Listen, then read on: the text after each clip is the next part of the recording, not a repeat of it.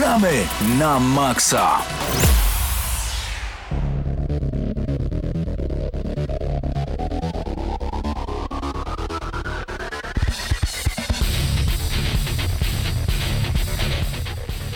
Witamy Was w kolejnej audycji Gramy na maksa. Razem ze mną w studiu jest... Hubert Pomykała, cześć wszystkim, witam Was bardzo serdecznie. Przed mikrofonem również Mateusz Widut. Hubercie, co w dzisiejszej audycji będzie nas czekało? Właśnie dzisiaj zarówno nietypowo, ale jednocześnie bardzo przejrzyście, bo mamy dużo treści, które są dosyć interesujące. Na pewno recenzja Gravity Rush 2 jako tytułu ekskluzywnego dla PlayStation 4 przyciągnie trochę osób. Pamiętamy, że pierwsze Gravity Rush wyszło na bodajże PS Vita, potem pojawiło się dopiero na PS4. Natomiast mówi się, że Gravity Rush 2 to gra, która wykorzystuje pełnię możliwości PlayStation 4, więc recenzja na pewno bardzo Was ucieszy. Poza tym jeszcze jedna gra ekskluzywna, Horizon Zero Dawn, jeszcze nie recenzja, mimo że recenzje już hulają w sieci. Póki co wrażenia, gra jest dosyć długa i trzeba naprawdę się skupić konkretnie, żeby ją przejść, więc po prostu, tym bardziej, że tylko jedna osoba od nas gra. No, recenzja będzie za tydzień. Ja grałem około 1,5 godziny też i na samym pokazie i u Ciebie. Ty już dążyłeś pograć, powiedzmy już za połową jesteś. 8 godzin. Podejrzewam, że tak jest, bo pojawiają się informacje, że 15 do 20 godzin Horizon Zero Dawn. A jeszcze prócz tego w audycji Gramy na Maxa pojawi się wywiad Pawła Typiaka z legendą StarCrafta 2. Arturem Blochem, więc jest na to czekać, tym bardziej, rzecz, bo mamy dwa wywiady dzisiaj, że IEM się zbliża i możliwe, że my też będziemy na IEM-ie. Tak, właśnie bardzo się staramy w tym momencie zarezerwować cokolwiek sensownego, w czym możemy po prostu się przespać, ponieważ bieganie po spotku to bardzo męcząca sprawa. Tak mi się przynajmniej wydaje, biorąc pod uwagę wszystkie inne targi, na których byliśmy. Natomiast IM to impreza, na którą jak najbardziej się wybieramy, żeby kibicować chociażby naszym zawodnikom z Virtus.pro, którzy ponownie świętują zwycięstwa. Z racji tego, że to wiadomo, Pasza, Snacks, Biali, no i Neo, czyli legenda, czyli coś, co nas interesuje od samego początku. A wiesz, że już Paweł nam zaproponował, żeby spać w jego kij?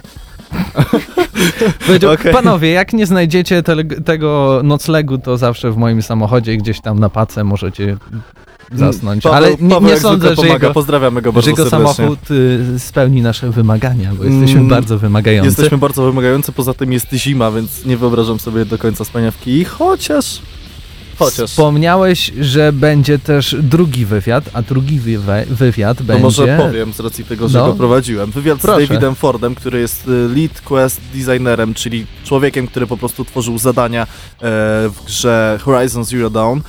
Był organizowany event w Warszawie, na którym byliśmy. Zresztą jak odpalicie nasz Facebook Gramy na Maxa, tam jest... Kilka zdjęć z naszymi zdjęciami, mówiąc krótko i konkretnie. Mianowicie zrobiliśmy sobie zdjęcia w budce, mieliśmy rekwizyty w postaci łuku, mieliśmy jakieś szable, tego typu rzeczy i to w jakiś sposób, taki sposób pokazaliśmy, że byliśmy tam na miejscu. David Ford jest człowiekiem, który był niezwykle sympatyczny w trakcie rozmowy, ale jednocześnie kilka gaf popełnił i prosząc go 5 przymiotników użył na przykład 3 rzeczowników. Stała za nim taka niedobra pani, PR menedżerka. Tak, pani PR menedżer, która generalnie swojego wzroku od laptopa jakoś tam nie odrywała, a w tych sytuacjach, w których powinna, Dawid tylko dawał jej sygnał, czy można o tym mówić, ona albo kiwała głową tak albo nie, no i tak to wyglądało. Ale co najważniejsze, powiedziała, że nasze pytania były bardzo interesujące i niestandardowe, więc może... Tak, ale później po tym, co jej powiedziałem, to już miała trochę taką nietęgą minę. To co? Zaczniemy od wywiadu? Zaczniemy od wywiadu. Myślę, że to dobry pomysł.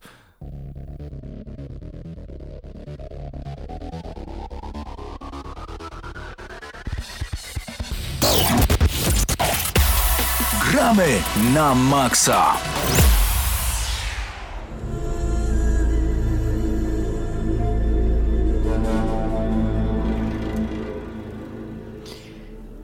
Horizon to wasza pierwsza nie-Killzone'owata produkcja od czasów Shellshocka. Jesteście zmęczeni przygotowywaniem w kółko nowych Killzone'ów, czy po prostu szukacie nowych horyzontów razem z Horizon Zero Dawn?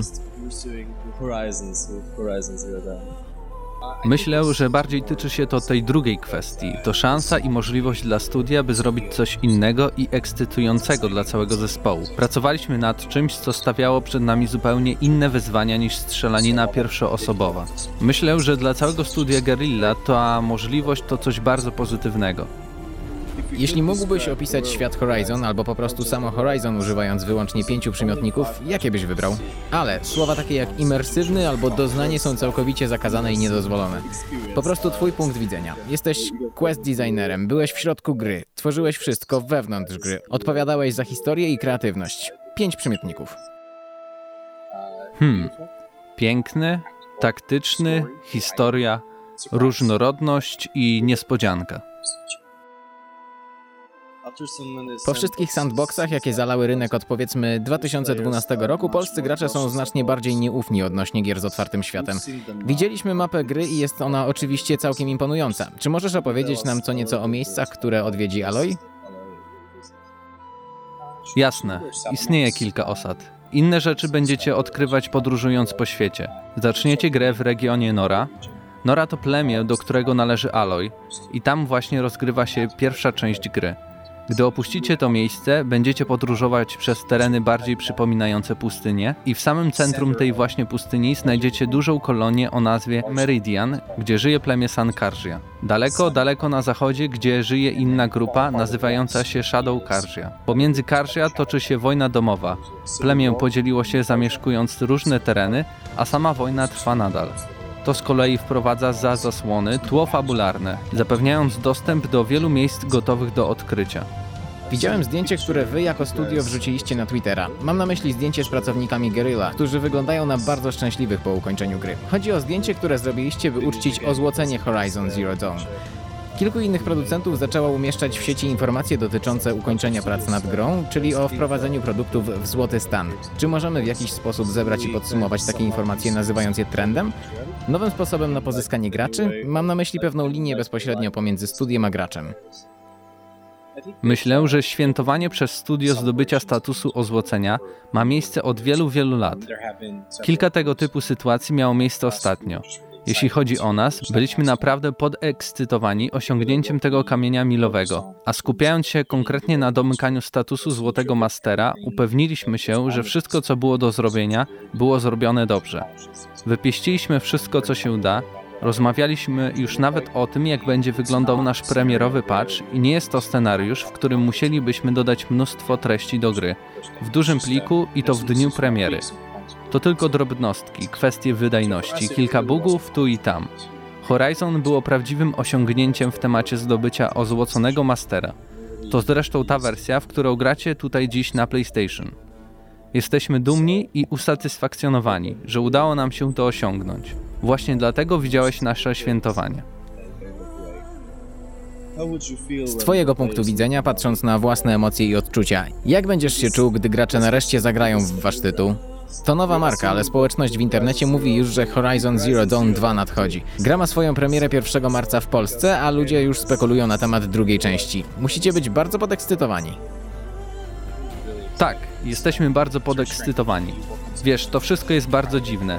Najpierw przez długi okres nie możesz mówić o grze nikomu, a gdy już produkcja zalicza swój medialny debiut, możemy przekazywać coraz to więcej nowych informacji. Mimo tego, że trochę czasu mija, to nadal bardzo delikatny temat. Upewniamy się, że komunikujemy w odpowiedni sposób ludziom, jaka jest nasza gra, ale nadal robimy to bardzo ostrożnie. I wtedy następuje moment, w którym przekazujemy ją ludziom, mówiąc, okej, no to lecimy. Mamy nadzieję, że to polubicie. Wtedy tracimy kontrolę nad tym, co zrobiliśmy. To dla nas ekscytująca chwila. Wtedy, gdy kopie recenzenckie idą w świat. Ciągle dziwi nas fakt, że w naszą grę grają już ludzie, którzy nie mają nic wspólnego z Guerrilla Games, czyli ktoś inny oprócz naszych testerów. Teraz rozmawiamy już o ludziach, którzy po prostu grają w grę i cieszą się nią, a my nie możemy się doczekać, by poznać ich odczucia i wrażenia. Jesteście pewni siebie odnośnie waszej nowej produkcji? Sam przeszedłem grę wielokrotnie i naprawdę cieszę się z tego, jak udało nam się połączyć pewne rzeczy. Czuję się bardzo dumny z zespołu, z którym udało się nam to osiągnąć.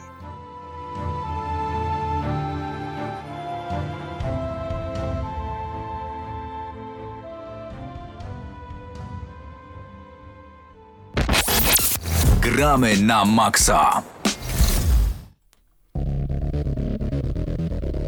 No i tak oto wyglądał ten wywiad. Był to wyjątkowo krótki i treściwy wywiad. Na dodatek Dawid nie do końca specjalnie wiedział, co powiedzieć, bo był dosyć zaskoczony pytaniami. Popsułeś Popsułem wszystko. Wrażenie. Tak, dokładnie, tak to wyglądało. W tym momencie chcielibyśmy Was zaprosić na czata, ponieważ tutaj na czacie z nami razem są Liwko, Sobcik, Gasasin i Doniu, których pozdrawiamy. Wystarczy, że odpalicie stronę gramynamaxa.pl, tam wybierzecie zakładkę czat. Gdy będziecie się logować, tam prosi nasza strona o to, żebyście podali hasło, ale żadnego hasła nie ma, wystarczy, że sobie wymyślicie login i do nas napiszecie. I enter. Tak. Login i enter. A my przechodzimy do wrażeń z Horizon Zero Dawn. Tak, i przy okazji, jak będziecie na czacie, możecie oczywiście zadawać nam pytania i postaramy się na nie odpowiedzieć w związku właśnie z Horizon Zero Dawn. Tak więc, Hubercie, jako że ty poświęciłeś tej produkcji jak na razie jak najwięcej czasu, to zapytam się ciebie. To będzie bardzo poważne pytanie. Okej. Czy ci się podobało? Nie, ale nie, tak serio. No, serio? Serio, szczerze mówiąc, zupełnie poważnie. Widzę te wysokie noty w jakichkolwiek... Ale nie chcesz być hipsterem tutaj. Nie chcę być hipsterem. Chociaż masz czapkę w pomieszczeniu. Tak, i na to słuchawki nałożone. Tak to wygląda. Natomiast bardzo dużo sandboxów w swoim życiu przerobiłem. Po pewnym czasie trochę mnie ten gatunek znużył, przyznaję, więc nie startuję z pozycji tak zwanej czystej głowy. Natomiast mogę powiedzieć, że Horizon Zero Dawn, jak to powiedział Krzysiek Lenarczyk ostatnio, to trochę taka wydmuszka. Nie jestem pewien, czy do końca, natomiast jest to gra z otwartym światem, która cierpi na wszystkie problemy gry z otwartym światem. Naprawdę? Dokładnie. Jest to otwarty świat, w którym mamy bardzo dużo w ogóle elementów, które są żywcem przeklejone, mam wrażenie, z trzeciego Wiedźmina. W ogóle nawiązań do Wiedźmina trzeciego i systemów z tej gry jest tam naprawdę zatrzęsienie, ale myślę, że o tym więcej powiem na recenzji. Natomiast, no, szczerze mówiąc, nudzę się podróżując po tym świecie, mimo że są elementy, które są rewelacyjne. Jak grałem, to Horizon najbardziej przypominał mi ze wszystkich gier, które ostatnio udało mi się skończyć, Tomb Raider. Rise of the Tomb Raider. To jest praktycznie kalka, jeśli chodzi o całą mechanikę, a zmienił się tylko świat i założenia tej całej gry, rozgrywki. Tak więc nie wiem, skąd wziąłeś tutaj Wiedźmina, nawet w tych pierwszych godzinach, które udało mi się ograć, nic jakby związanego z Wiedźminem się nie pojawiło, prócz tego,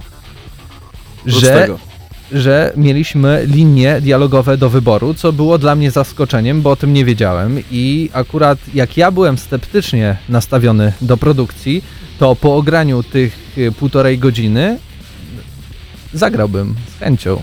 Horizon Zero Dawn to trochę taka jednocześnie kalka jak i kanwa. To jest tytuł, który jest sklecony z gier, które już powstały. Mamy tam elementy z Wiedźmina trzeciego, mamy tam elementy... Ale to źle? Nie, ale problem polega na tym, że grając w ten tytuł mamy wrażenie, że wszystko to już widzieliśmy, a gra nie wnosi nic od siebie. To jest zupełnie co innego. Mamy Wiedźmina 3, mamy Far Cry'a, 3, 4, Primal, szczególnie z naciskiem na Primal oczywiście. Mamy również takie produkcje jak Skyrim bodajże, biorąc pod uwagę system paska na górze, na którym nam się pojawiają elementy, które możemy zwiedzić na mapie.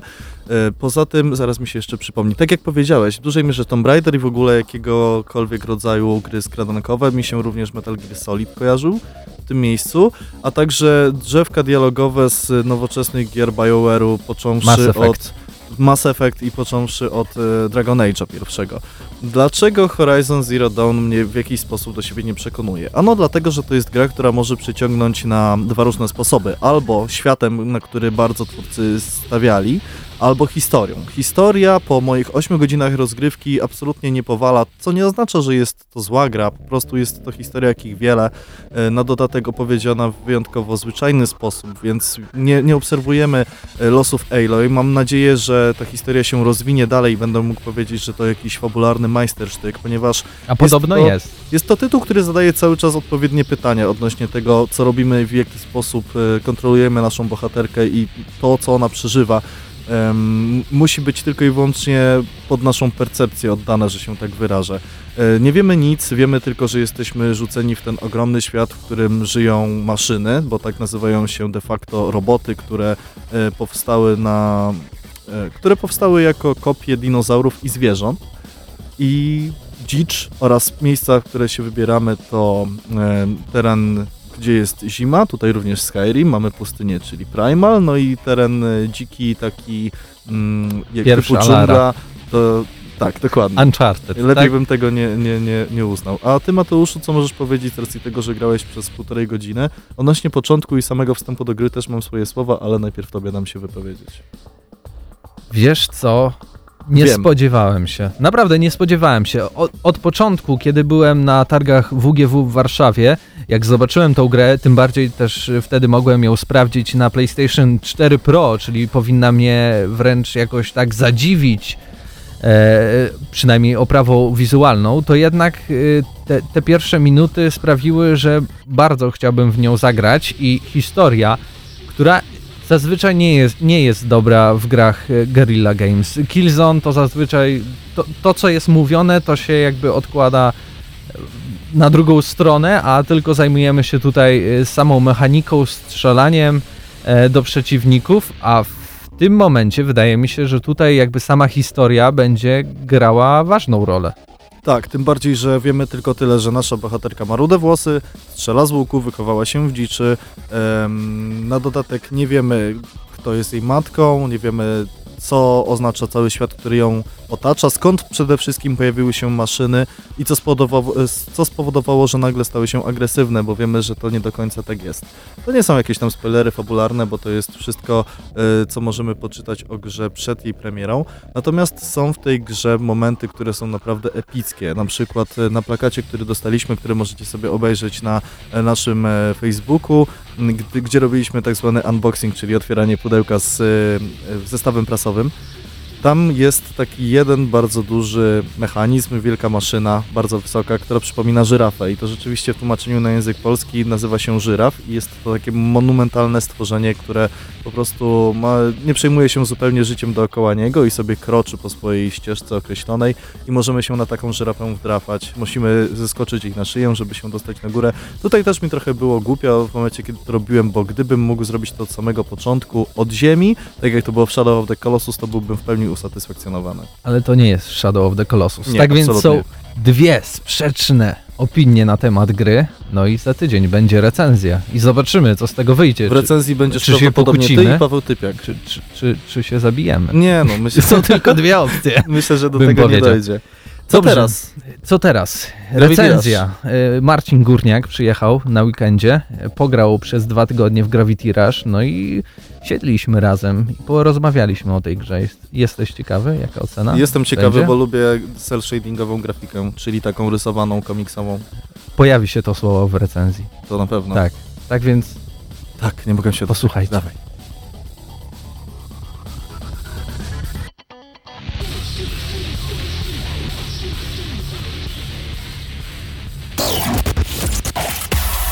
Gramy na maksa.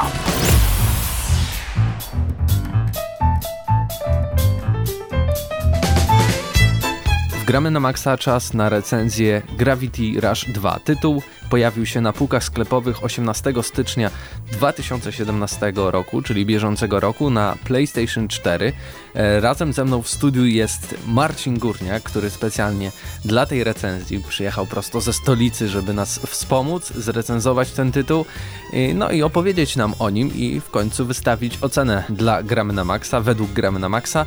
Tak więc, Marcinie, na sam początek zapytam się ciebie, jak oceniasz tą całą produkcję w porównaniu do pierwszej części? Czy rzeczywiście nie potrzeba grać w jedynkę, żeby zrozumieć dwójkę? Czy ten świat jest zupełnie inny? Czy mechanika i całe założenia i też fabularne mają coś wspólnego z tą jedynką? Czy to po prostu jest dwójka dla dwójki? Dlatego, że ta marka jest już w pewien sposób rozpoznawalna. Wiesz co, chciałem o tym mówić trochę później, to znaczy tych porównań będzie bardzo wiele, bo są nieuniknione, to jest jedna seria i bardzo podobny system rozgrywki, tutaj cały czas kierujemy Kat i za pomocą jej mocy zmieniania grawitacji poruszamy się po poszczególnych lokacjach. Jest bardzo dużo elementów wspólnych w porównaniu do części pierwszej. Poruszamy się po części tych samych lokacji, które widzieliśmy, już mieliśmy okazję odwiedzić w pierwszej części. Natomiast jest bardzo dużo zmian i niekoniecznie, o czym będę wspominał również później, trzeba znać pierwszą część, by sięgnąć po część drugą. Przypomnijmy, że jedynka pojawiła się pierwotnie na PlayStation Vita w 2014 roku. Rok później, w 2015, pojawił się remaster, który pojawił się też już na takiej dużej konsoli, którą jest PlayStation 4. No i teraz w sumie po 2 latach od remastera i 3 latach od pierwotnej jedynki na handhelda Sony pojawia się dwójka.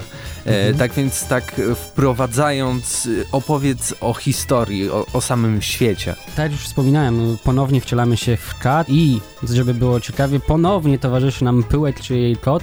Pyłek, którego niektórzy nie mogą w ogóle nie kojarzyć, ponieważ taką nazwę otrzymał zwierzak głównej bohaterki dopiero w części drugiej. Dzięki polskiej lokalizacji, którą mamy w postaci napisów, pierwsza część standardowa nie była zlokalizowana na PS Vicie. O samej fabule można powiedzieć tyle, że dzieje się w niedalekiej przyszłości po części pierwszej. Jak wiemy, po przygodach w Hekseville bohaterka trafia w taki wir grawitacyjny i trafia jakby do całkowicie nowych lokacji i na chwilę przynajmniej traci swoje moce transgrawiterki. Traci je, ponieważ zostaje odłączona od swojego kociaka. Czyli znowu musimy wszystko zbierać od początku, tak? W sensie uczyć się nowych umiejętności i rozwijać tą postać. Tak, część umiejętności oczywiście powraca, są również nowe umiejętności, o nich również będzie później, natomiast dlatego właśnie nie trzeba znać pierwszej części, żeby móc zagrać od razu w drugą, ponieważ mamy taki krótki tutorial na samym początku gry, to jest około 1-2 godziny, więc spokojnie takie wprowadzenie wystarczy. Fabularnie na ile godzin byś powiedział? To jest bardzo długa gra. Jeżeli zastanawiacie się nad takim kontekstem, czy warto wydać to około 200-250 zł na tę produkcję, to ja bym powiedział, że jak najbardziej tak, bo content jest bardzo dużo. Sam wątek fabularny, żeby go przejść, to trzeba spędzić około 20-25 godzin, jak na obecne standardy.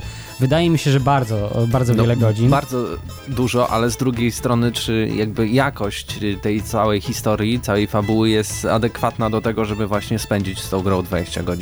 Jeżeli lubisz świat z pierwszej części, jak najbardziej tak. Jeżeli nie miałeś okazji się z nim zaznajomić wcześniej, są lepsze i gorsze momenty. Znaczy, fabuła jest trochę poszatkowana ze względu na to, że nie do końca wiemy, o czym ta gra przez dużą część czasu jest. Czy jest właśnie o głównej bohaterce, o Kat, czy jest o konfliktach między ludźmi, czy jest właśnie o tych problemach pomiędzy planem takim normalnym dla nas, jakby ludzi widzialnym, a tym planem astralnym, w którym pojawiają się potwory, Navi, więc to jest właśnie taki rozjazd trochę, jeżeli chodzi o fabułę. Natomiast, tak jak mówię, bardzo duża ilość misji pobocznych, bardzo duża złożoność misji fabularnych. Każda misja fabularna dzieli się na kilka mniejszych podrozdziałów i choć są również one powtarzalne, to no, zapewniają masę frajdy. Wiem, że nie chcesz na pewno spoilerować, ale jakieś takie główne założenie, co się dzieje, dlaczego musimy grać dalej, bo co? Powiedzmy ponownie, żeby odkryć, kim tak naprawdę jest Kat. Takie jest jakby założenie wyjściowe produkcji. Oczywiście po drodze spotykamy naszych starych znajomych, takich jak Seed, takich jak Raven, która też wraca ze swoim pupilem. I co ciekawe, w tej części będziemy mogli tutaj wejść w kolaborację, powiedzmy, z Raven w części misjach fabularnych, w przeciwieństwie do pierwszej części, gdzie stawaliśmy z Raven w szranki. Tutaj jakby Raven nas wspomaga, już się z nią zakumplowaliśmy, więc dzięki naszej współpracy będziemy mogli walczyć z większymi przeciwnikami i powiedzmy może nie łatwiej, ale w końcu sobie z nimi poradzić. To więc jeśli jesteśmy przy samych przeciwnikach, czy coś doszło, czy coś się zmieniło, czy są na tyle jakby urozmaiceni, żeby przez te 20 godzin nie pojawiła się właśnie taka nuda, monotonia. Wiesz co, myślę, że o monotonie w bardzo wielu produkcjach bardzo trudno, tak samo chociażby w Doomie, tak samo w Dishonored, czy w jakiejkolwiek innej produkcji, no cały czas mamy jednak powtarzalność tych przeciwników, natomiast no tutaj ona również występuje, tak samo jak w finalu, ale oczywiście Navi, Nevi pojawiają się w wielu różnorakich innych formach niż w części pierwszej. Nadal są to zmiennokształtne, czarne potwory z czerwonymi elementami, w które należy uderzać. Pojawiają się małe, duże formy tych potworów, ale co ciekawe, główna bohaterka w tej części walczy również z ludźmi. Z ludźmi, którzy atakują do nas z różnego rodzaju karabinów, z wyrzutni rakiet, z czegoś w rodzaju granatników. Mamy również pojazdy opancerzone, mamy wielkie mechy, które mogą się kojarzyć niektórym z grami Platinum Games. Więc tak, różnorodność przeciwników została tutaj znacznie zwielokrotniona, no ale ta powtarzalność pewnie prędzej czy później wystąpi. A o samych bossach, bo wiem, że są. Bossowie to są tak naprawdę większe formy właśnie tych Nevi albo wielkich zmechanizowanych robotów. Ponownie, no, cały mechanizm opiera się na tym, żeby zadać odpowiednią pulę ataków w konkretne miejsca przeciwnika, w konkretne elementy, zazwyczaj podświetlone. Czyli to nie jest tak, że sami musimy dojść do tego, jak pokonać tego bossa, bo każdy powinien jakby w inny sposób dać się pokonać, żeby to była jakby bardziej urozmaicona ta rozgrywka. No, każdego z tych bossów potrzebujemy trochę na inny sposób, natomiast oczywiście no, większość z nich ma jakieś elementy, w które trzeba uderzać. U wielkich robotów będą to jakieś takie, napędy zasilające powiedzmy, a u Nevi będą to właśnie te podświetlone elementy. Część z tych bossów będziemy musieli pokonać za pomocą Raven, a raczej no właśnie przy jej pomocy, przy takich wspólnych atakach specjalnych. No i tak, tak to mniej więcej by wyglądało, ale co ciekawe, znacząca różnica w przypadku Gravity Rush w stosunku chociażby do takiego God of War czy serii Naruto Ultimate Ninja Storm. Tutaj nie trzeba w pewnych momentach stosować się do tak zwanych quick time eventów, nie ma ich. Każdego bossa możemy pokonać, to powiedzmy, że w pewien sposób na swoją modłę. Jeśli chodzi o samą grafikę, bo prawda, jedynka wyszła na PlayStation Vita, no na małym ekranie, no to ta gra wyglądała jak wyglądała. Wyglądała dobrze, ja byłem zachwycony jej grafiką, ale czy przenosiny właśnie na PlayStation 4, na dużą konsolę, jakoś pomogły tej produkcji, czy ta grafika shadingowa, nazwijmy to, taka trochę rysunkowa, trochę komiksowa, czy nadal jakby sprawuje się w tym dobrze, czy miałbyś zastrzeżenia, że jednak można trochę więcej było wycisnąć z PlayStation 4? Tak, grafika jest nadal cel shadingowa, co może się również kojarzyć właśnie z seriami Dragon Ball, czy z seriami Naruto na poszczególne konsole. Czy zmiana platformy zrobiła grę dobrze? Bardzo dobrze. Tutaj w ogóle bez wątpienia jest lepiej, jest ładniej, jest bardziej kolorowo.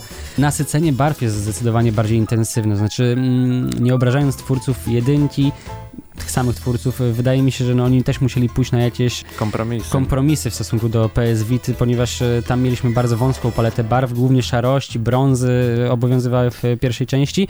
Zmieniło się to delikatnie w remasterze, natomiast dopiero część druga tak naprawdę pokazała, że czy Hekseville, czy pozostałe plansze, które będziemy mogli odwiedzić, są przede wszystkim głębsze.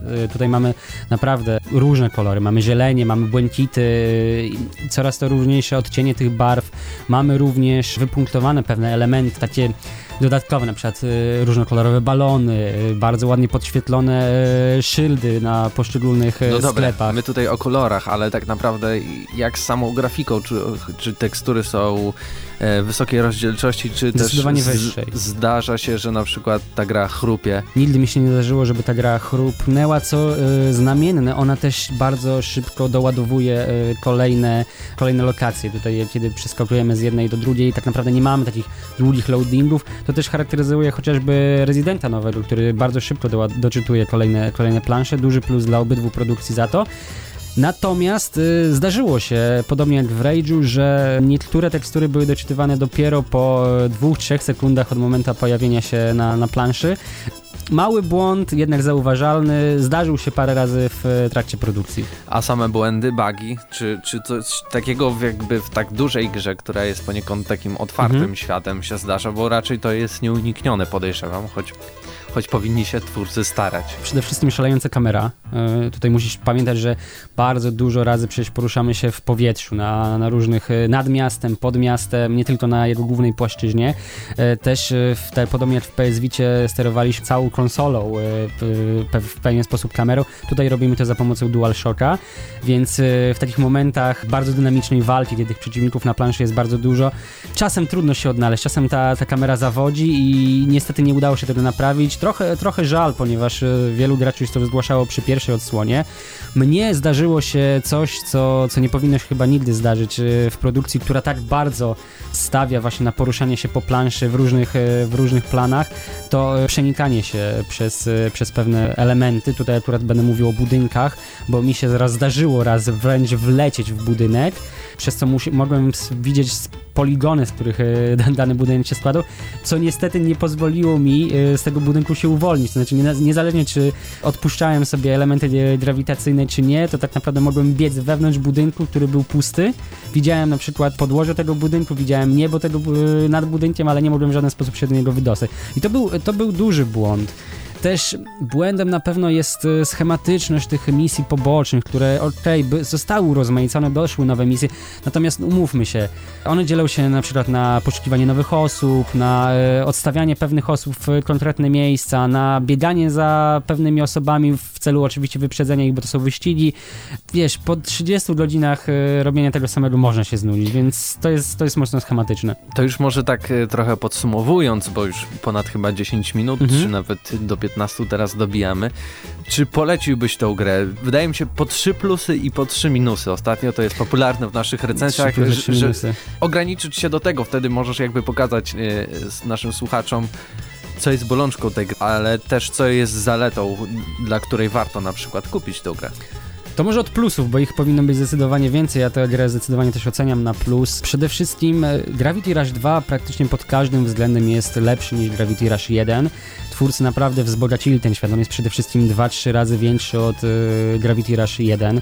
Druga sprawa, efekty specjalne, które są tutaj znacznie lepiej rozbudowane, no ale to jest spowodowane tym, że jednak operujemy na podzespołach PS4, a nie na PS Vicie. Efekty specjalne, na przykład ogień jest tutaj wielobarwny, tak w pewien sposób możemy powiedzieć, że nieokiełznany, no w Gravity Rush 1 był bardzo prosty, żółto-żółty i trzeba było się do tego ograniczyć. Jeżeli Kat na przykład używa swojego slajdu, czyli takiego dynamicznego przyspieszenia poruszania się po planszy, to idą iskry po podłożu, to cały czas widać. To są małe smaczki, ale które właśnie dodają czegoś takiego bardzo pozytywnego dla samej rozgrywki. Nowe ataki specjalne. Kat już nie porusza się, nie posiada jakby jednego trybu atakowania, tylko dwa dodatkowe, tak zwany tryb Jupiter i tryb Luna, Księżyc. Dzięki temu może stawać się lżejsza bądź cięższa. Kiedy jest cięższa, to oczywiście porusza się wolniej, ale zadaje znacznie mocniejsze ataki. Kiedy jest lżejsza, to przeskakuje po planszy niczym Hulk w Avengersach. No i oczywiście też ma całą paletę innych ruchów. Jeżeli chodzi o minusy, no to przede wszystkim właśnie powtarzalność tych misji pobocznych, które no niestety nużą po jakimś czasie. Niektórzy mogli też oczekiwać, że będzie ta rozgrywka bardziej urozmaicona. Mamy kilka elementów wręcz kooperacji, nie tylko singleplayerowych właśnie, tylko kooperacji z innymi zawodnikami za pomocą na przykład specjalnej kamery. Możemy robić zdjęcia odnalezionych skarbów, wysyłać je do sieci i później inni gracze mogą próbować odszukać skarby pozostawione przez nas. Jest to bardzo problematyczne, ponieważ mamy bardzo wąski zakres tej kamery, więc, a oczywiście plansze są bardzo do siebie momentami podobne, więc szukać, że tak powiem, igły w stogusiana w niektórych lokacjach. Natomiast no, niestety tych elementów jest bardzo mało. Być może w trójce z kolei ten element zostanie powiększony, o ile ta trójka powstanie, bo też nie wiemy, czy tak się stanie. Trochę brakuje urozmaicenia całej tej rozgrywki i tutaj chyba przede wszystkim zarzut, że te elementy, które miały zostać zoptymalizowane, na które gracze narzekali w jedynce, właśnie misje poboczne, część właśnie tych elementów, że Kat wpada w pewne lokacje, kamera. No niestety, te elementy dalej zawodzą i trochę twórcy nie wyciągnęli wniosku z rzeczy, na które wręcz gracze wskazywali im, że należałoby je poprawić. Jest lepiej, ale nie aż tak dobrze, jak mogłoby być. Tak więc ocena. Komu polecasz tą grę, komu nie polecasz, no i od 1 do 10, pamiętajmy. Przede wszystkim polecam tę grę wszystkim, którzy mieli okazję zagrywać się w jedynkę i przygody Kat przypadły im do gustu. Druga sprawa, polecam tę grę osobom, które grały w Gravity Rush 1, ale na PS Vicie i odbiły się od tej gry, to znaczy totalnie na przykład sterowanie im nie przypadło do gustu. Zapewniam was, na DualShocku gra się zdecydowanie łatwiej, zdecydowanie lepiej i rozgrywka też nabiera, rumieńców, nie wiem, czy to będzie zrozumiałe. No i osobom nowym, którym mało tego typu produkcji, które uwielbiają poruszać się za pomocą takich funkcji latania po planszach, które chcą spróbować czegoś innego. Nie ma wiele takich produkcji obecnie na rynku, a jest to ciekawy ekskluzyw na PS4. Ekskluzywów, jak wiemy, na konsolę Microsoftu jest na razie bardzo mało w tym roku, więc jeżeli macie PS4 i macie możliwość zagrać w Gravity Rush, lećcie do sklepu, zapewniam was, że nie będziecie żałować. Ocena, wiesz co, waham się między takim 7+, 8 i myślę, że tutaj zatrzymam się przy 7+, 8 dla osób, które zdecydowanie polubiły Kat z poprzedniej produkcji. Grały w jedynkę i im się podobało, tak. To dla nich 8. Dokładnie. Tak więc 7,5 odgramy na maksa dla Gravity Rush 2 i dziękujemy Sony Computer Entertainment Polska za dostarczenie kopii do recenzji.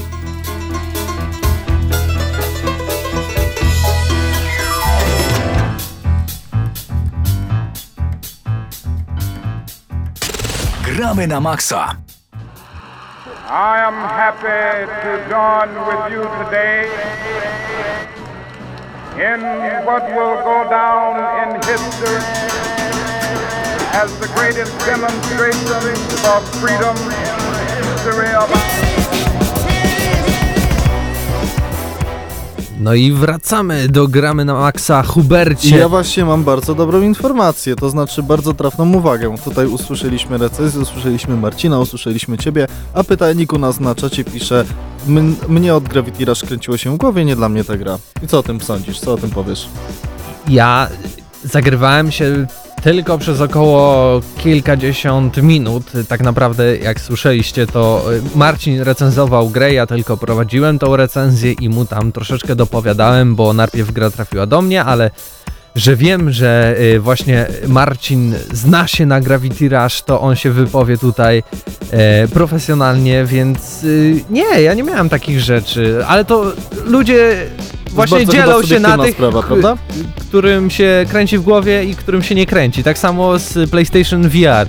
Ja na przykład nie miałem z tym problemu, a na przykład Mateusz Zdanowicz, który prowadzi ze mną GNM+, on nie może grać na VR-ze, bo od razu błędnik mu szaleje i nie wie co robić. Nie ogarnia sobą po prostu. Przed nami jest jeszcze jeden wywiad dzisiaj. Wywiad, na który nie mam zielonego pojęcia, Paweł, jak wpadł i w ogóle dostał taki kontakt. Musi nam o tym powiedzieć. Widzisz, bo to jest profesjonalny dziennikarz. A, oczywiście, to już wszystko wiadomo. Wywiad, który udało nam się przeprowadzić na Skype'ie, jest to wywiad z Arturem Blochem. Jeśli wam to nic nie mówi, to być może pseudonim, tudzież ksywa Nerchio wam coś powie.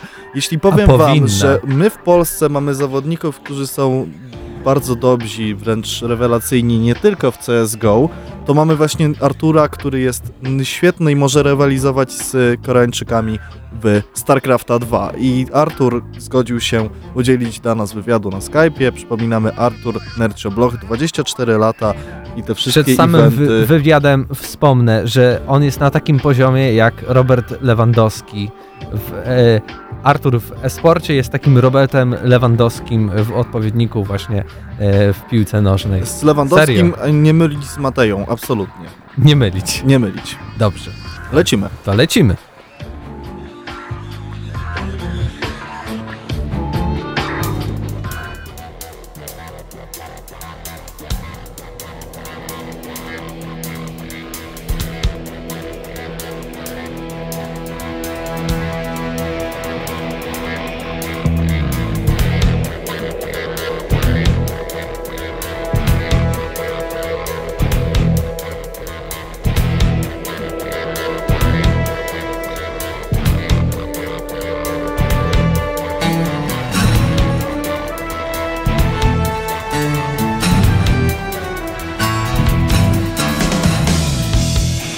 Moi drodzy, razem z nami za pomocą magii internetu łączymy się z Arturem Blochem, znanym jako Nerchio. Witamy Cię bardzo gorąco. Witam wszystkich. Arturze, proszę, abyś powiedział troszeczkę więcej słów na temat siebie, ponieważ my, gracze, znamy Ciebie jako legendarnego gracza w StarCrafta, natomiast osoby, które nie interesują się sportem, opowiedz nam proszę, czym Ty różnisz się od Roberta Lewandowskiego? Przede wszystkim ja gram sam i to jest dosyć znacząca różnica, bo są też inne gry e-sportowe, czyli sporty elektroniczne, gdzie gra się w drużynie, ale największą różnicą jest to, że ja gram sam, to znaczy w tym momencie StarCraft 2 to jest to, czym się zajmuję. No i jest to dosyć istotna różnica właśnie, bo ja z kolei lubię jednak reprezentować sam siebie, że tak powiem, i liczyć tylko na siebie. Ale widzisz, Arturze, niektórzy na pewno zadają sobie pytanie, no dobrze, ale dlaczego Artur Bloch jest w ogóle porównywany do Roberta Lewandowskiego? Moi drodzy, Artur zajmuje się e-sportem, jest jednym z najlepszych graczy na świecie w StarCrafta, w tym momencie w StarCrafta 2. Do tego jego dokonania w losowej rasie są wręcz wiekopomne, bo bardzo często wygrywałeś turniej, wybierając właśnie losową rasę w grze StarCraft 2. I mam nadzieję, że osoby, które słyszą w tym momencie, że będziemy mówić o e-sporcie, nie odchodzą od radioodbiorników, wręcz przeciwnie, bo będziemy też mówić o dużych, naprawdę dużych pieniądzach. Więc wróćmy na chwilę do Roberta Lewandowskiego i do Ciebie, Arturze. Chyba to nie wygląda w ten sposób, że Ty po prostu bierzesz komputer, włączasz StarCrafta i zaczynasz wygrywać. To jest poparte na pewno wieloletnimi ćwiczeniami i treningami, tak jak chociażby u Roberta.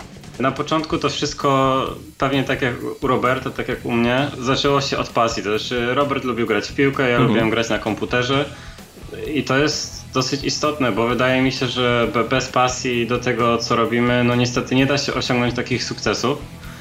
No a w tym wypadku właśnie na początku lubiłem grać i z tego coś w końcu wyszło. Na początku, czyli kiedy? Kiedy były w ogóle twoje początki, jeżeli chodzi o zmagania w wirtualnym sporcie?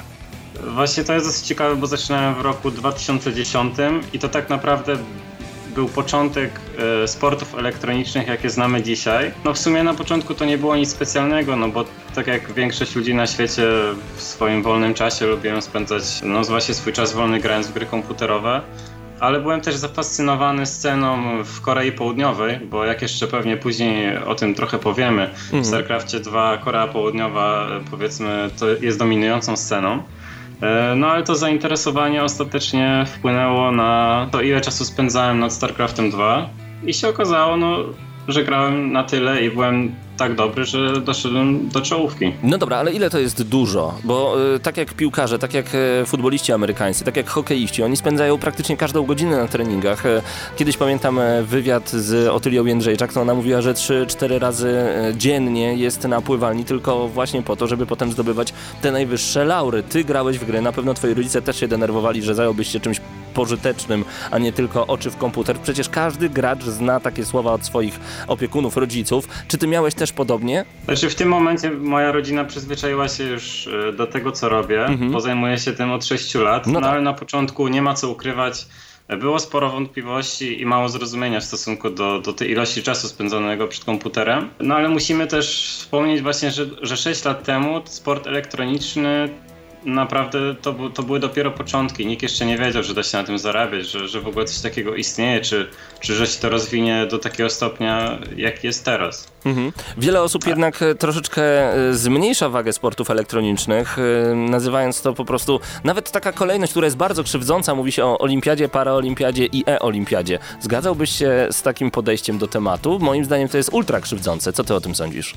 E-sport nie różni się aż tak bardzo od sportu, bo jest rywalizacja, jest pieniądze, są ludzie, którzy są tym zainteresowani. Z kolei no ja nie mam aż takiego nacisku na to, żeby tam gdzieś wciskać sport elektroniczny do olimpiady. Jeśli byłaby jakaś elektroniczna olimpiada, to jak najbardziej może być.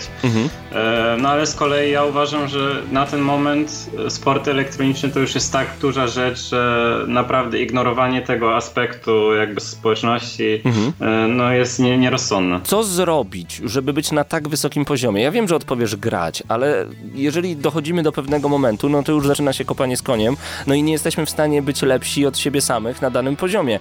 Jak cały czas się ulepszać? Z kim grać? Do jakich lig się zapisywać? Co robić? No właśnie ja byłem zawsze przekonany, że najlepsze jest granie z najlepszymi, tak? Więc jeśli mamy okazję, to po prostu trenujemy, a w momencie, kiedy już dochodzimy na powiedzmy szczyt, to trenujemy tylko z najlepszymi. No bo w sumie to jest tak, jak ja zaczynałem. To znaczy, że akurat w StarCraftie, czy w ogóle w sportach elektronicznych mamy taką możliwość, żeby grać z innymi jakby nie znając ich. W przeciwieństwie do na przykład prawdziwych sportów, gdzie prawdopodobnie musimy wyrobić sobie jakieś znajomości, żeby, nie wiem, z kimś tam grać w piłkę albo coś takiego. W sportach elektronicznych zwyczaj jest tak, że tak naprawdę możemy rywalizować z innymi, nie znając ich, czyli zapisujemy się gdzieś tam do turnieju, czy do jakichś innych gier rankingowych.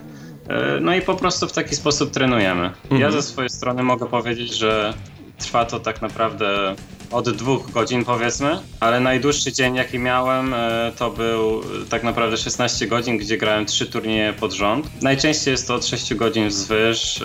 Akurat jak już wspominałem, jestem jednym z takich graczy, który lubi grać w turniejach online. Nagroda jest tam naprawdę znikoma, bo powiedzmy 100 euro. No ale jeśli policzymy sobie, że to jest za jeden dzień, no to nie jest to taka najgorsza wypłata, ale... Myślę, że jeszcze do pieniędzy w ogóle przejdziemy, bo mi e-sport kojarzy się naprawdę z wielkimi, ogromnymi sumami, ale powiedz, czy ty e-sport traktujesz jak pracę, czy to jest twoje źródło utrzymania? W tym momencie już tak. Jak zaczynałem, to jeszcze byłem na studiach, czy nawet zaczynałem jeszcze jak byłem w liceum, więc wtedy to było moje hobby, to była moja pasja i to nadal jest moja pasja, ale w tym momencie to już się trochę przekształciło też w pracę, no więc w tym momencie to już jest także moje źródło utrzymania. No właśnie trochę uprzedziłeś moje kolejne pytanie, bo chciałem zapytać o hobby, o pasję. Czy ty jak idziesz trenować, to mówisz idę na trening, czy idę pograć? W tym momencie to już są treningi, właśnie jak zaczynałem to już było idę sobie pograć, no ale w tym momencie to No to już się trochę zmieniło w moje bardziej profesjonalne podejście, bo jednak mam już podpisane kontrakty ze sponsorami i tak dalej, więc nie mogę tego do końca traktować jak tylko hobby. O życiu gracza e-sportowego, o sponsoringu, o pieniądzach, a także o tym, jak zarabiać grając w gry wideo opowiemy już za chwilę w Radiu Free. Słuchajcie, Gramy na Maxa, wrócimy do rozmowy, a naszym gościem jest Artur Bloch.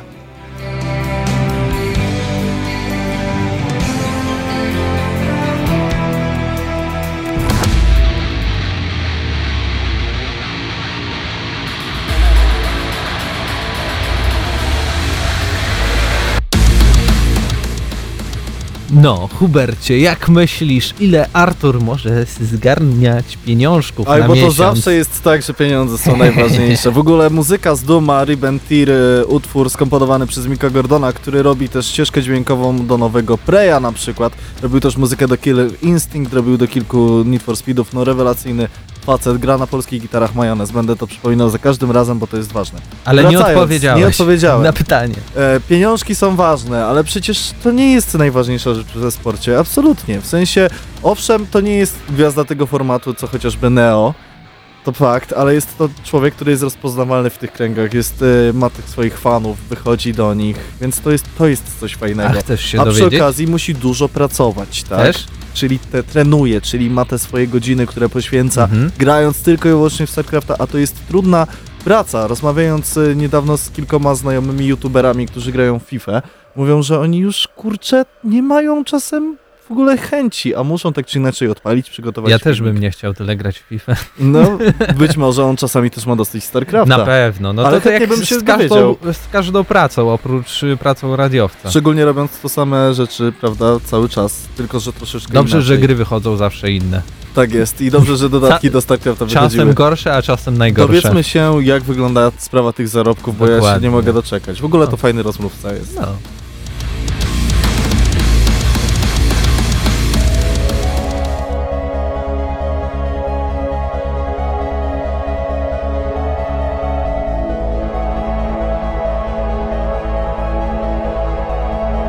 Słuchajcie, audycji Gramy na Maxa w Radiu Free, tym razem na Skype'ie. Połączyliśmy się z Arturem Blochem, znanym jako Nerchio, zawodowym graczem StarCrafta 2. Arturze, chciałbym się ciebie zapytać o twoje życie gracza e-sportowego. Budzisz się rano i co robisz? O czym myślisz? Jak wygląda twoja praca? Właśnie to jest dosyć ciekawe, bo powiedzmy zwyczajna praca to jest poniedziałek, piątek i jest weekend, sobota, niedziela. A tutaj jest trochę odwrotnie, bo zazwyczaj w weekend jest najwięcej turniejów, najwięcej treningów i tak dalej, więc musimy sobie w sumie sami wyznaczyć swój weekend. No ale codziennie, jak powiedzmy mam dzień wolny, to i tak siadam do StarCrafta, bo akurat StarCraft jest taką grą, gdzie jak robimy sobie jakąś dłuższą przerwę, to bardzo tracimy na swoich umiejętnościach. Więc powiedzmy, jeśli jest dzień wolny, no to siadam na godzinę, dwie, żeby popracować nad swoją mechaniką gry, bardziej niż nad jakimiś strategiami i tak dalej. Ale taki zwykły trening to powiedzmy, to jest 6 godzin w ciągu dnia, ale ja z kolei lubię usiąść jeszcze do jakichś turniejów, I to często trwa nawet do 10 godzin. Jasne, a powiedz mi jeszcze, jak wyglądały twoje początki, jeżeli chodzi o drużyny, w których byłeś, bo w twoim życiu można powiedzieć, że bywałeś w wielu już drużynach, nie tylko polskich. I czy to jest w ogóle prawda, że nie ma takiej reprezentacji Polski w e-sporcie, jest tylko taka reprezentacja związana właśnie ze sponsorami, firmami? I jak to w ogóle wygląda? Czy mamy reprezentację Polski, reprezentację województwa, czy mamy na przykład już konkretnie reprezentację Europy, Azji? Jak to się gra?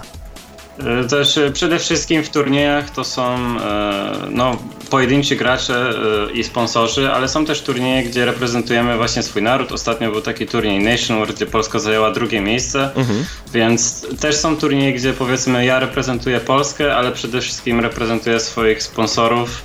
W tym momencie jestem zawodnikiem Red Bulla i reprezentuję także drużynę Euronics Gaming, która jest z Niemiec. No i tak naprawdę każdy zawodnik, jeśli we sporcie, potrzebuje jakiegoś sponsora, dlatego że bez sponsorów ciężko jest dosyć iść do przodu i rozwijać się, dlatego że na przykład wyjazdy na turnieje często wiążą się też z jakimiś kosztami.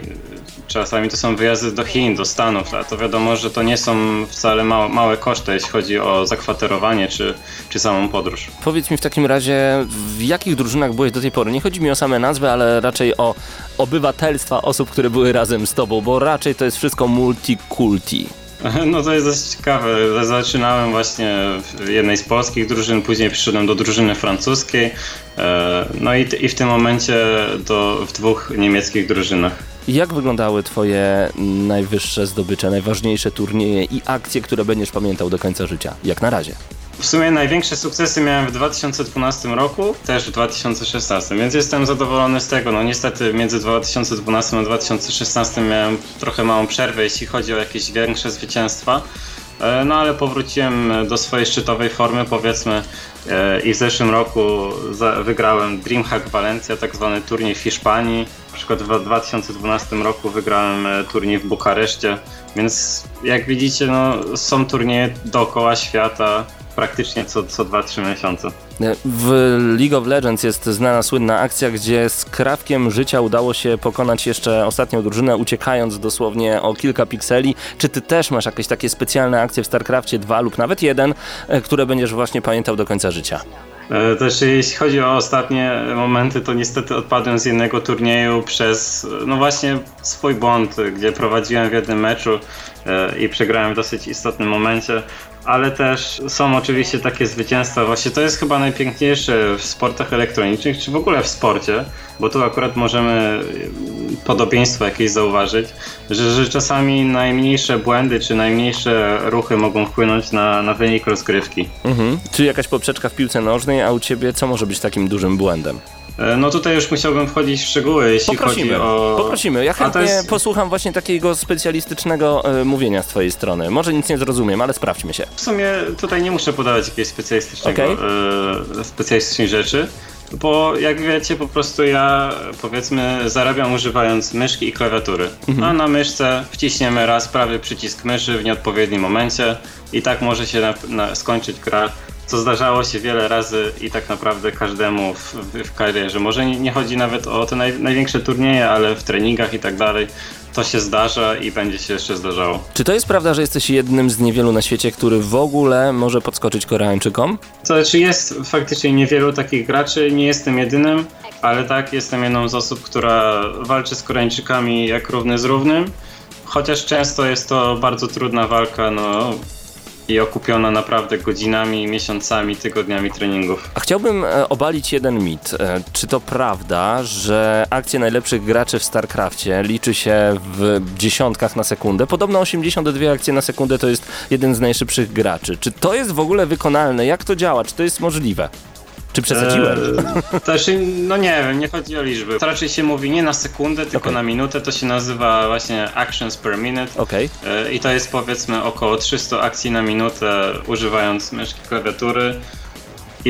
I jak sobie to wyobrazimy, na przykład, że mecz trwa powiedzmy od 5 do 30 minut i przez 30 minut grać tak szybko, to jest naprawdę bardzo wymagające, a jak jeszcze sobie pomyślimy, że musimy grać, też trenować na przykład przez 8 godzin w taki sposób, no to można sobie wyobrazić, że to wcale nie jest takie łatwe i przyjemne, jak się wydaje ludziom. Czyli kiedy przechodzi się koło twojego pokoju, słychać stukanie mocne w klawiaturę, tak jakbyś pisał książkę, a ty wtedy wysyłasz zergów na atak. Tak, dokładnie. No i to tak zazwyczaj, powiedzmy, też 5-6 dni w tygodniu. Pomówmy jeszcze o czymś przyjemniejszym, jeżeli coś od grania może być przyjemniejszego, czyli pieniądze. Powiedz, ile da się zarobić na byciu graczem e-sportowym? Wiem, że zaczniesz pewnie od słowa to zależy, ale chciałbym zapytać o te największe zwycięstwa. Nie chcę ci zaglądać do portfela. Chciałbym zapytać o największe zwycięstwa e-sportowców ogólnie. O jakiej skali w ogóle mowa? No właśnie, to tak jak mówię, zależy od gry, ale to są od kilku tysięcy dolarów do nawet milionów dolarów. Milionów jeśli chodzi o... Wow. Tak. Za zwycięstwo? Znaczy, bo to jest trochę ciekawa sprawa, bo tak naprawdę tylko jeden turniej miał taką wypłatę. Był on spowodowany tym, że po prostu zbierali pieniądze, sprzedając jakieś tam wirtualne rzeczy w grze Dota 2. Turniej nazywa się The International, no i to tak naprawdę ludzie zebrali na pulę nagród kilkanaście milionów i w tym momencie za pierwsze miejsce to było na przykład 5 milionów dolarów. 5 milionów dolarów za granie w gry wideo. Kiedyś ktoś by powiedział 32 miliony euro miesięcznie za granie w piłkę nożną. Przecież to jest tylko zabawa. To nie jest zabawa, to jest prawdziwa praca. Dziękuję ci bardzo serdecznie, że poświęciłeś nam czas. Artur Bloch, Nerchio był razem z nami dzisiaj. Dzięki wielkie. Dzięki. A jeszcze powiedz na sam koniec, czego możemy życzyć tobie? Jakie turnieje są przed tobą? Jakie sukcesy mogą się pojawić? Znaczy ja zawsze czekam na Mistrzostwa Światowe na koniec roku i mam nadzieję, że w tym pójdzie mi dużo lepiej niż w ostatnim, bo tam zazwyczaj jest większość Koreańczyków i no, rywalizacja jest mega trudna. No ale myślę, że dobrego wyniku na Mistrzostwach Światowych, czy na nadchodzącym IEM Katowice, które będzie już za miesiąc. Intel Extreme Masters przed nami, Artur Bloch, Nerchio. Dziękujemy Ci bardzo serdecznie i życzymy powodzenia, sukcesów i milionów dolarów wygranych na kolejnych turniejach. Pozdrawiam, cześć! Dziękuję, pozdrawiam. Gramy na maksa.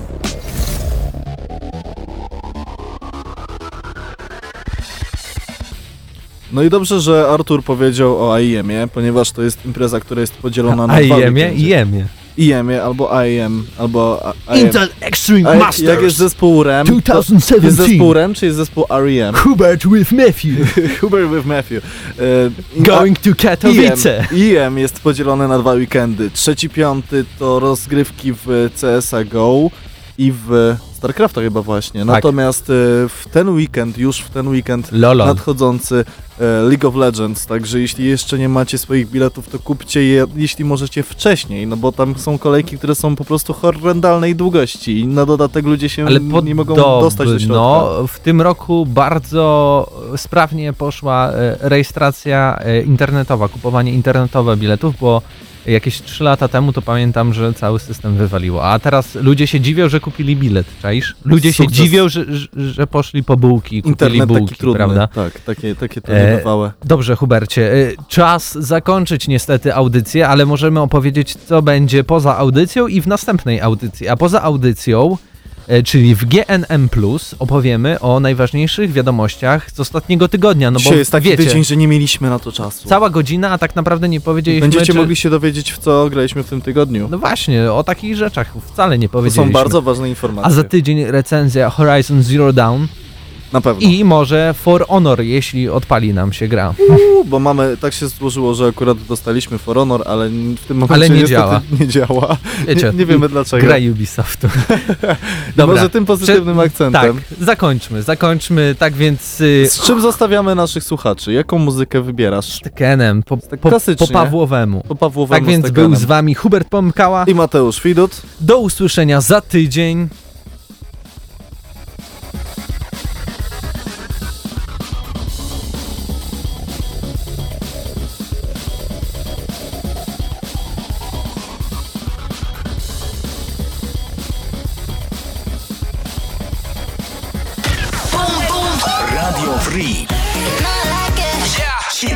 Non-stop 89,9 FM